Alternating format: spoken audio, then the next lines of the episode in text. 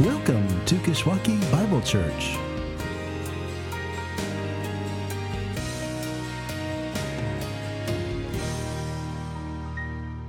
He is risen. You know, Jesus' death on the cross and subsequent resurrection together form the climax of God's plans for redemption. The ultimate display of God's power, in which the death of Jesus unlocked the door to eternal life. And it was the final proof that Jesus possessed that same power in himself. But as much as we think of the resurrection in terms of power, in terms of God being stronger than death, and Jesus' ability to himself walk out of the grave, the Bible just as much speaks of the resurrection in terms of authority, in terms of the right of God and God's Son to exercise that power on behalf of others, which is awesome. Because Lord knows that you and I don't possess that power ourselves, right? And it doesn't take much looking around to realize that neither does anybody in earthly positions of authority, say in our governments. Because as much as we can flatten the curve with something like this whole COVID 19 pandemic and do our part in fighting for life, and as much as other authorities can, can encourage us to do so or even mandate that we do so, none of us actually holds authority over life in our hands. Just look at the death toll mounting around our own country right now so that we are therefore deeply in need of someone who does, someone who not only has the power that we don't possess, but who has the authority to exercise that power on our behalf. Which is precisely the authority claimed by the crucified Christ. When in the Gospel of Matthew, in particular, after the resurrection, Jesus declares to his disciples, all authority in heaven and on earth has been given to me.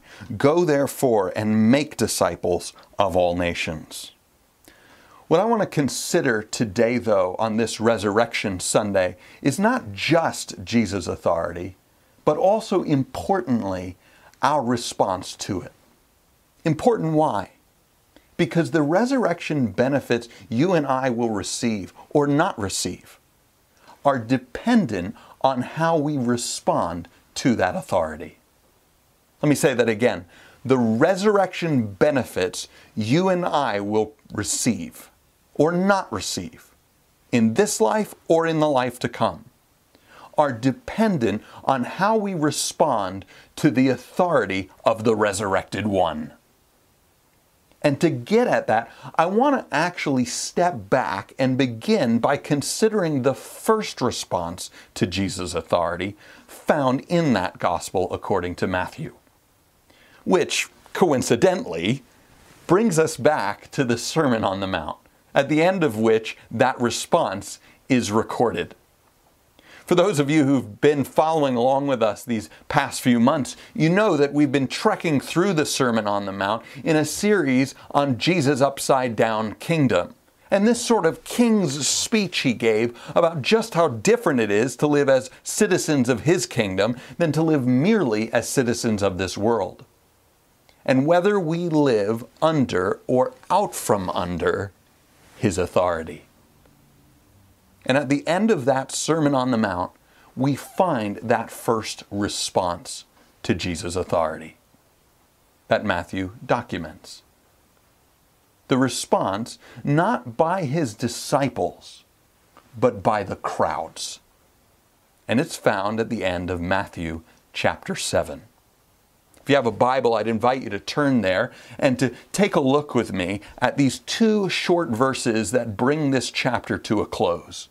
They might seem insignificant, but are going to be our way into understanding that resurrection authority and how we're meant to respond to it. Here's what they say. And when Jesus finished these sayings, the crowds were astonished at his teaching, for he was teaching them as one who had authority, and not as their scribes. These crowds were introduced back at the beginning of the Sermon on the Mount in Matthew chapters 4 and 5, where we're told that as Jesus' fame spread on account of his ability to heal the sick and the afflicted, that great crowds began to follow him. And by the end of the Sermon on the Mount, it's his authority that's caught their attention. An authority that leaves those who recognized it astonished. But what can we say about this authority that the crowd recognized? And second, what do we make of their response insofar as it informs our own? First, the authority that they recognized. Not yet in full bloom as at the end of the gospel, but there in its seed form nonetheless. What can we say about it? Well, to begin, that it was an authority, at least at this point in Matthew, that was wrapped up with Jesus' teaching. That's what verse 28 says that when Jesus finished these sayings, the crowds were astonished at his teaching, which surely has to do with all he's been saying in this Sermon on the Mount, right? After all, back in chapter 5, that's the word Matthew uses to introduce the Sermon on the Mount, when we were told that Jesus seeing the crowds, went up on the mountain, sat down, and taught. It's the same verb used here at the end of chapter 7, bookending the whole thing as Jesus' definitive teaching. And really the basis for everything he'll teach afterward. Kingdom 101 that he goes on to expand into other courses later in the gospel. But everything he says after has in some measure already been said in the Sermon on the Mount. His authority was here wrapped up with his teaching. But what was so astonishing about it? Well, verse 29 For he was teaching them as one who had authority, and not as their scribes as one who had authority, particularly in his teaching as compared with the teaching of their scribes. Jesus stood out, which must have at least in part had to do with how he went about interpreting their most holy text, the law of Moses. Jesus, just like Moses, once again ascending the mountain as Moses had but unlike Moses, not waiting for God to speak to him, that God might speak through him, but simply opening up his mouth, because Jesus not only spoke for God, but as God. Not like all our government officials today, whether the vice president or the surgeon general or some other member of the coronavirus task force, who, when they take the White House podium, have to hold up what? The president's 15 or 30 days to slow the spread. Functionally repeating the words of their higher up because they don't have the authority to speak for themselves. Now, Jesus steps up as El Presidente himself simply opening up his mouth because his words are as authoritative as his Father's words. What does it mean, though, when it says he was teaching them as one who had authority and not as their scribes? What was a scribe? We don't really have scribes today, at least not like they did back in Jesus' day. Instead, we've got Siri to take notes for us and Xerox machines to make our copies, or some app now to snap a picture of whatever we want saved for later. Back then, though, scribes were a pretty important part of society, back before Gutenberg and his printing press. Because scribes were the ones who took down the dictation of kings. They kept the records of the kingdom and then made copies of those records for everyone else. They were the bookkeepers of the kingdom, and in many ways, its legal authorities, because they knew the laws of the kingdom inside and out. After all, if you spend your life copying laws for everyone else, there's at least a hint of hope that some of that is going to stick. The scribes were the legal experts of the day, the lawyers and teachers of the law. They were the ones with legal expertise. But they were not the legislators.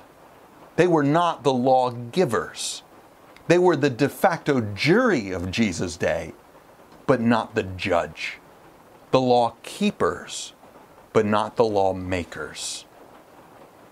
Jesus, on the other hand, stood atop that mountain and interpreted the law as one on par with it, fulfilling it in the sense of filling it full, filling it out, and filling it up in a way that no one, not even Moses, had ever done before.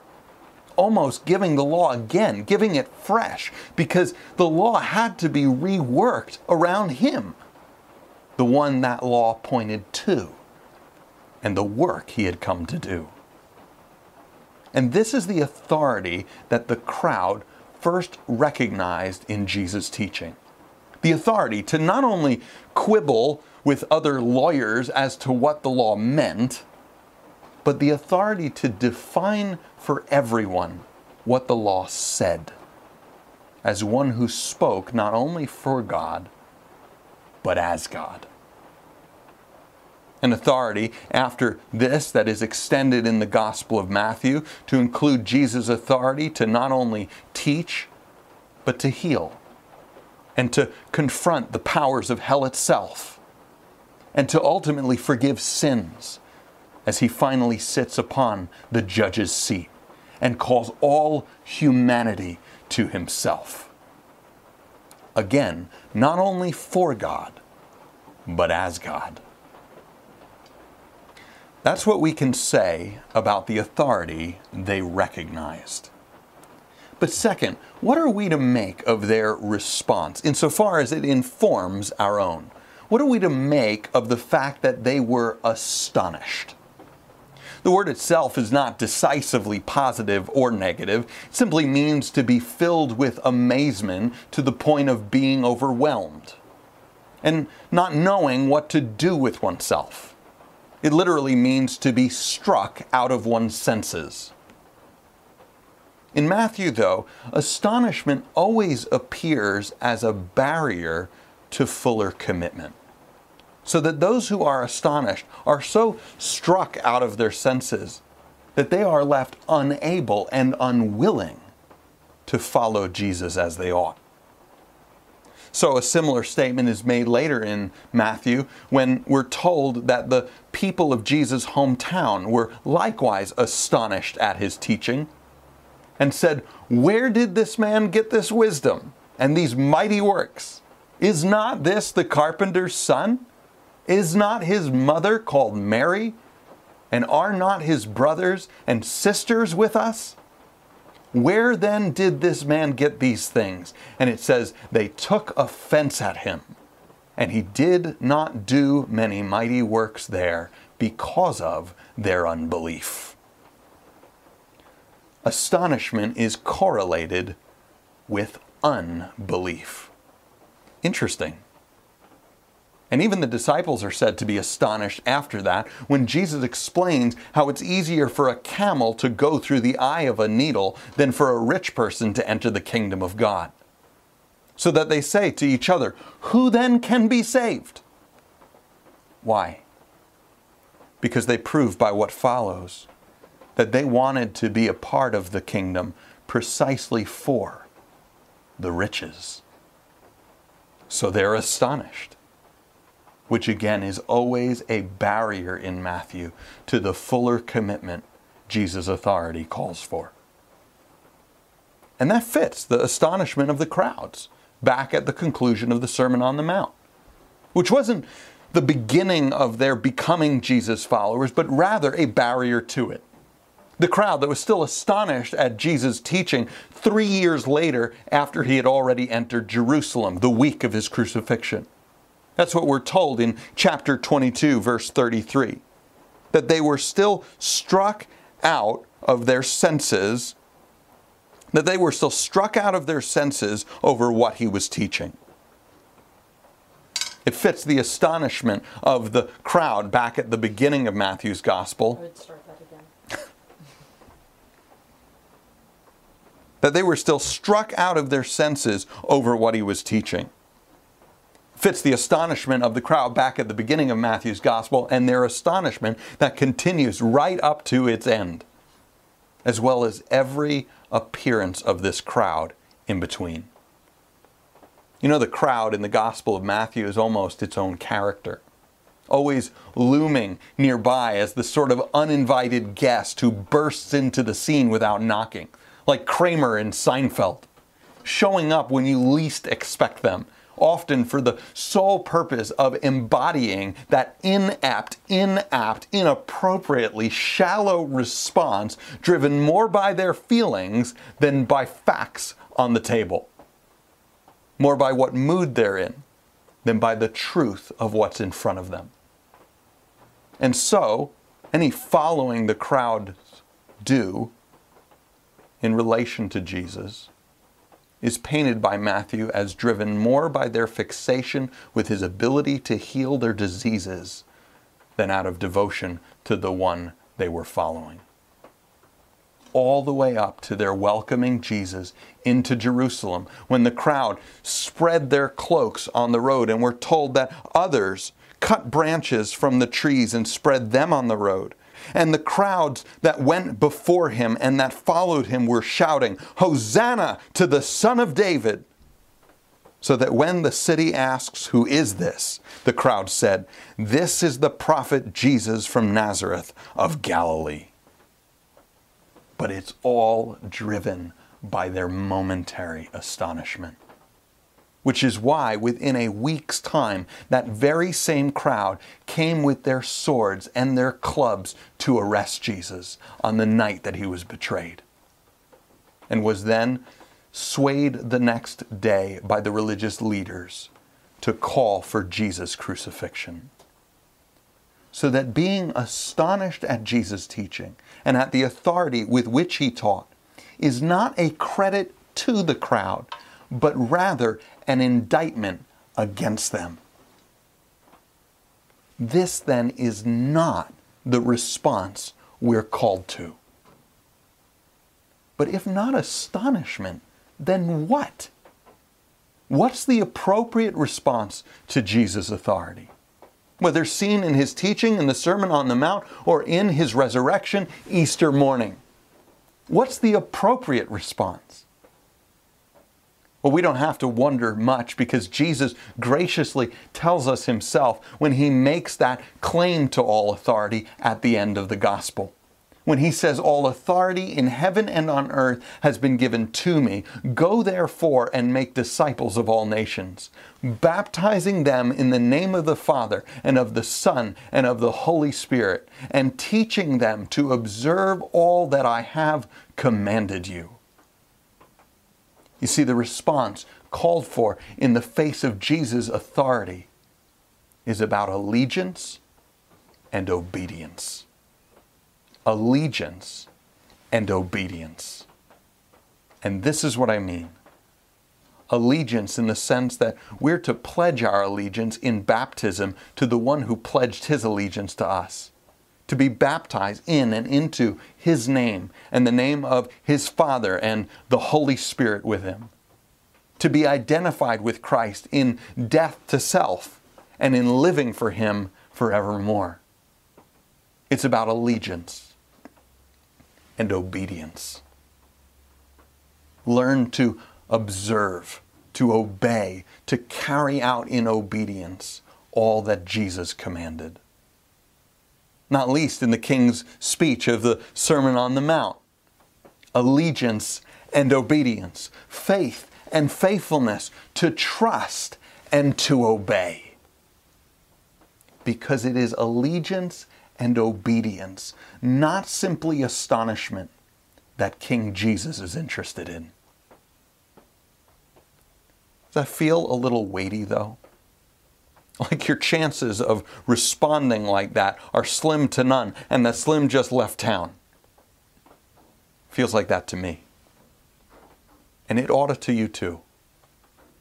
Because left to our sin filled selves, we haven't got a chance which Jesus understood. How do we know that? Because in that gospel story, as much as you find the crowd's response to Jesus, you also read of Jesus' response to the crowd. and where their response is all astonishment and amazement, not ever really understanding and, and never allegiance or obedience. His response to them is over and over and over again one of compassion. Compassion for them because, like he said, they were harassed and helpless like sheep without a shepherd.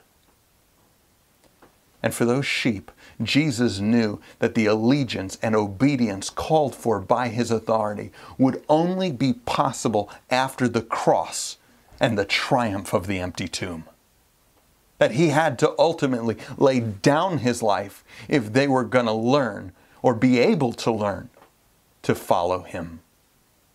That he'd pledge his allegiance first to make their allegiance possible to win for them a heart that was able to pledge and to learn to obey his commands ever afterward.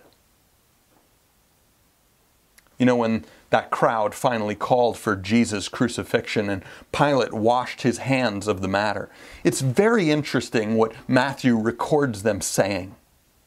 Matthew says that when Pilate was gaining nothing in trying to release Jesus, that he took water and washed his hands before the crowd, saying, I am innocent of this man's blood.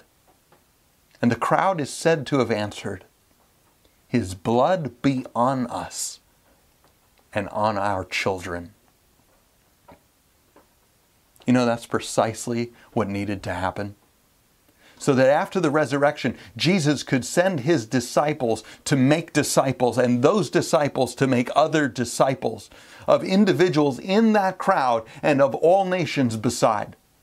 None of whom ever before had it in themselves to pledge allegiance or obey his commands on their own but beginning with baptism into his name and really into his death and resurrection, buried with him in the water. That's what baptism stands for. Washed clean by his blood upon them and brought up in life again, filled with the spirit of life, that we might be taught under grace to do everything he commands.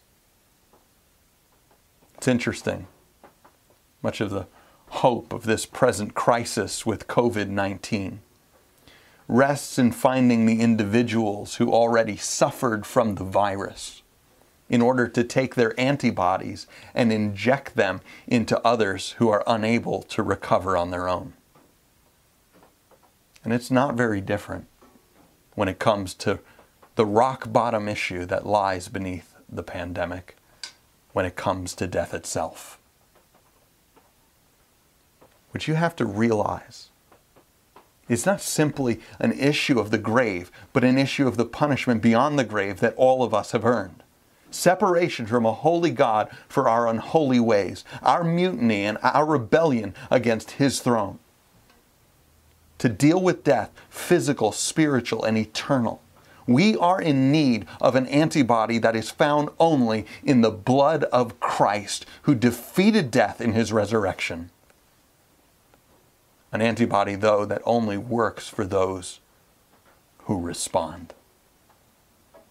Not simply in astonishment, struck out of their senses, not knowing what to do with Jesus, but rather by pledging their allegiance to the one who first pledged his allegiance to them and committing to grow in the grace of obedience. So let me just ask you what's yours? What's your response? My prayer is that it would be a saving response, made possible by that first Good Friday and Resurrection Sunday so long ago. That you'd be resurrected also to that new life of allegiance and obedience now and for the life to come. Let's pray. Heavenly Father, I ask today that you give us eyes to see the authority of your Son Jesus and to see it in its fullest form and full glory, and to recognize the resurrection as the final basis of that authority. But not in order that we would react in astonishment, but rather that it would drive us to obedience. And I pray it would be so in the name of Jesus Himself. Amen.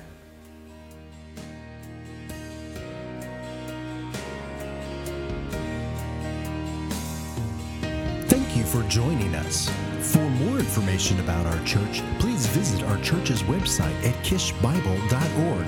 That's K I S H Bible.org.